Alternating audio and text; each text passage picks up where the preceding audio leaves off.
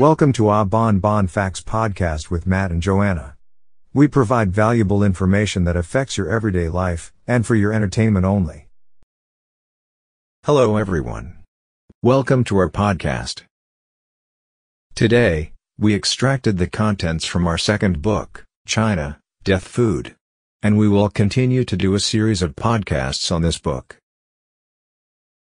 Today's topic is, tea. You will find out who is top tea producer in the world. What are the benefits of drinking tea? Why has the World Health Organization advised not to drink more than 5 cups, or 1 liter of tea per week? And not to eat tea leaves. You will also discover the naked truth about fluoride in tea.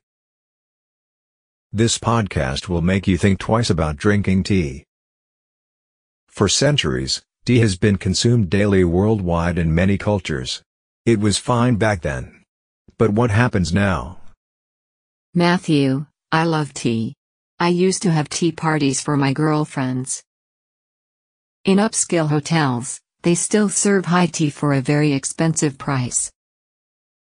I recall having high tea in a very fine hotel in England, many years ago, the Dorchester. That was quite a memorable experience. The Japanese have tea ceremony, where people enjoy the finest tea in Japan. The Chinese have been drinking tea for many centuries. How can you tell people to think twice before drinking tea? Tea is part of their culture. Also, what is the big deal about fluoride? In the United States, fluoride has been added to tap water. So, obviously, some states still think that fluoride is beneficial. Joanna, the answer is, the environment has changed. The majority of tea plants is no longer grown in pristine mountains with pure air and water. As far as fluoride is concerned, science is an ongoing process, where scientists discover new findings every day. What they thought 50 years ago may not be valid today. This is also true for the medical field. For example, some 10 years ago, scientists revealed that DNA is not our destiny. We were born with a certain set of DNA, but our environment and lifestyle choices could influence our genetic code. Only 5 to 10% of all cancer cases can be attributed to genetic defects. So, if you think that you inherited the disease from your parents, please examine your lifestyle and your food choices first. Before rushing to conclusion that it is genetic. And, maybe your parents have the same lifestyle as yours. Some doctors will tell you it is genetic, but they need to read more about new research. Well said, Matthew. This is the reason why our podcasts are so valuable.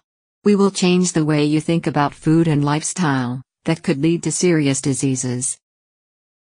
Of course, medications will fix certain health issues, but keep in mind that they all have side effects. It is just a vicious circle.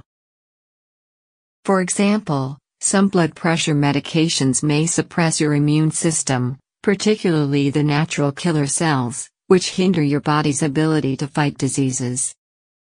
If you wonder what a natural killer cell is, it is a type of white blood cell from your immune system that can kill tumor cells or cells infected with a virus.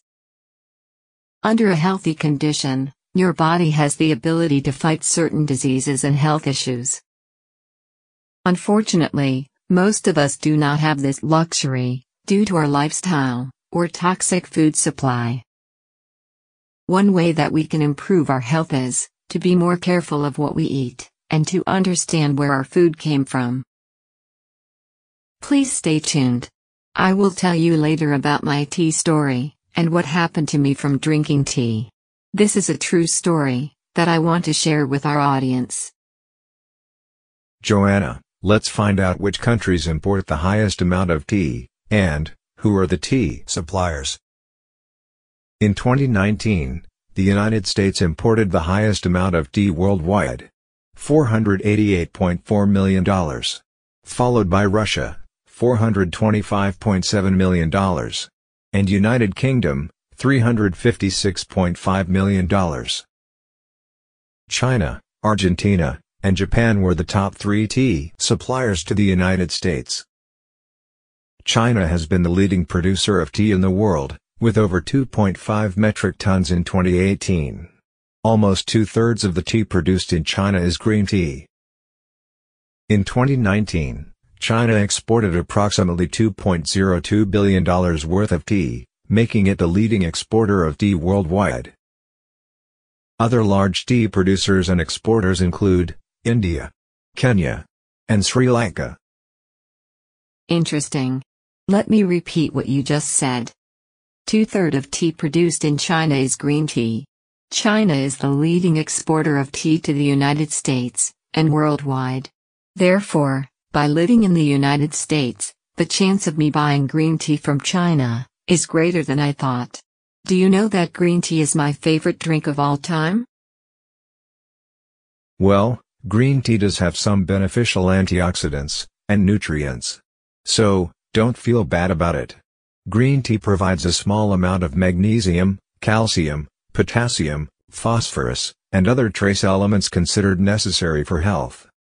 White and green teas have the highest concentration of antioxidants called catechins that help prevent Alzheimer's disease, hypertension, and obesity. Green tea also has strong antibacterial properties that prevent tooth cavities. Then, let's go back to your beginning statement. Why has the World Health Organization advised not to drink more than 5 cups, or 1 liter of tea per week? And not to eat tea leaves? I feel like drinking tea is similar to smoking cigarettes. You got your point.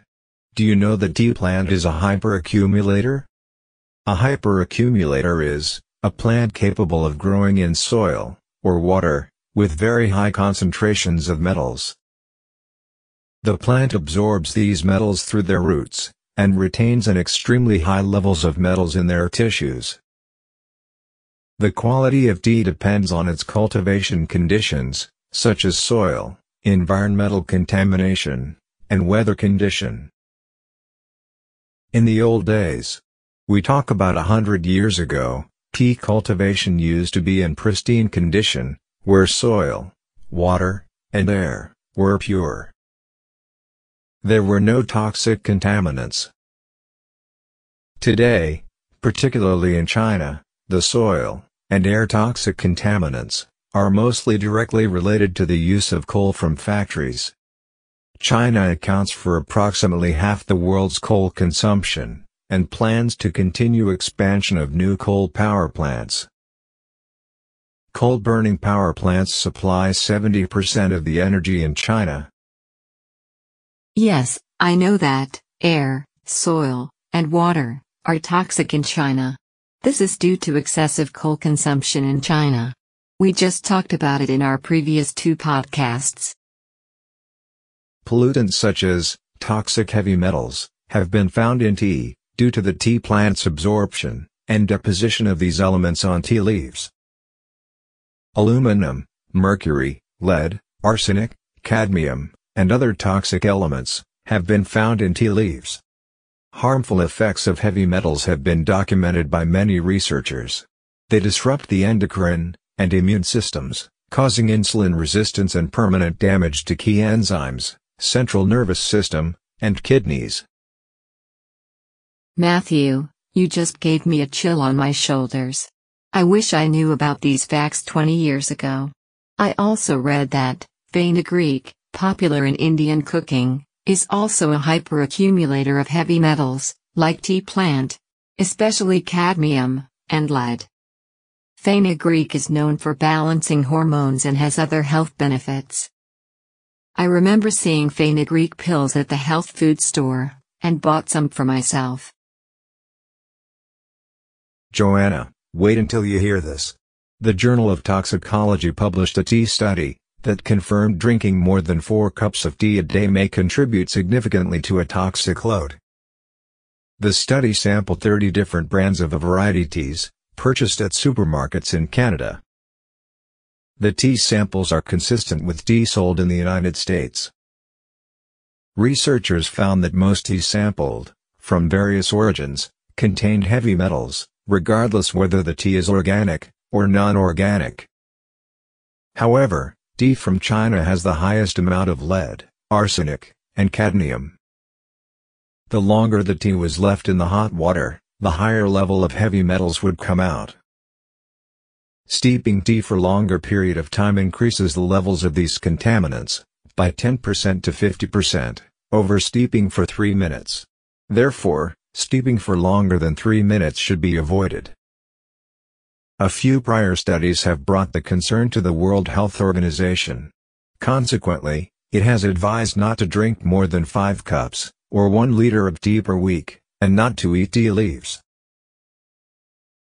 Oh my god. Let me tell you my personal story. A few years ago, I moved away from Japantown. So, I no longer bought high quality green tea from Japan. Therefore, I bought organic green tea from a health food store. I figured, if it is organic, and came from a health food store, I should not worry about the quality of the green tea. I was wrong. You just said, it does not matter whether the tea is organic or not, because heavy metals come from polluted environment, where the tea is grown. In addition, you mentioned that, China is the leading exporter of tea to the United States. I am pretty sure that the organic tea I bought, came from China, loaded with heavy metals. Unfortunately, on the tea package, it did not say made in China but it listed something like distributed and packaged in the United States. Because tea bags are considered processed items, they are not required to list the country of origin. To make the long story short, I did everything wrong. I let the green tea bag steep in hot water for a long time, and even let it sit in water overnight. Then, I drank at least 4 to 6 cups of tea per day. I did all that to get the antioxidant benefits from green tea. But according to the study, that is a full toxic load. No wonder, I had unexplainable high blood pressure. I work out every day, and only eat healthy, and less salty food. My doctor wanted to put me on blood pressure medication. After reading the side effects about blood pressure medication, I decided to investigate the matter myself. Lucky for me, someone told me to stop drinking tea, because it may come from China, and I did stop. Miraculously, my blood pressure became normal after a few months. Today, if I crave for green tea, I would drink a small cup of tea from Japan, but let it sit in water for 10 seconds only. Every time I think about tea, I imagine how much heavy metals my body has accumulated, from the two years that I had drank a lot of Chinese tea. Joanna, the study said that heavy metals were detected in tea from many other countries too, but a larger dose came from Chinese tea, particularly cadmium. So, do not assume that tea from Japan does not contain heavy metals. The key is moderation. If you cut off all the food that you enjoy, you will deprive yourself from the pleasure of living. As mentioned in our previous podcast about cadmium and Chinese rice, cadmium is a very harmful heavy metal. Cadmium absorbed by the body will concentrate in the kidneys and liver. Cadmium is a cumulative toxin. Due to slow excretion, cadmium accumulates in the body over a lifetime. If too much accumulates in the body, cadmium harms the liver, kidneys, respiratory tract, and bones. It has also been linked to a variety of cancers. Going back to what we said earlier, please examine your lifestyle and food sources, before assuming that it is genetic. Who would know that heavy metals in tea can cause high blood pressure in Joanna's case? Let's talk about fluoride in tea. This is a mystery. I am confused about the benefits and harmful effects of fluoride. The benefits of fluoride for the prevention of dental cavities has led to the addition of fluoride into toothpaste, water, milk, and salt. However, scientific evidence suggests that the use of topical fluoride sources, such as toothpastes, is the most effective way in preventing dental cavities. Fluoride is not essential for tooth development. It can contribute to the prevention of caries, but caries is not a fluoride deficiency disease. Fluoride can be present in rain, with its concentration increasing significantly upon exposure to volcanic activity, or atmospheric pollution, derived from burning fossil fuels, or other sorts of industry. Rapid industrialization has resulted in increased emissions of fluoride. Since 1930s, many scientific studies have found tea to contain fluoride. Fluoride accumulates mostly in the leaves of the tea plant. A substantial amount of fluoride is released during hot tea infusion. The gastrointestinal tract can absorb 100% of fluoride from tea, which is similar to that from drinking water. In a study published by the International Journal of Environmental Research and Public Health, researchers found that, black and green tea varieties, have the highest concentration of fluoride.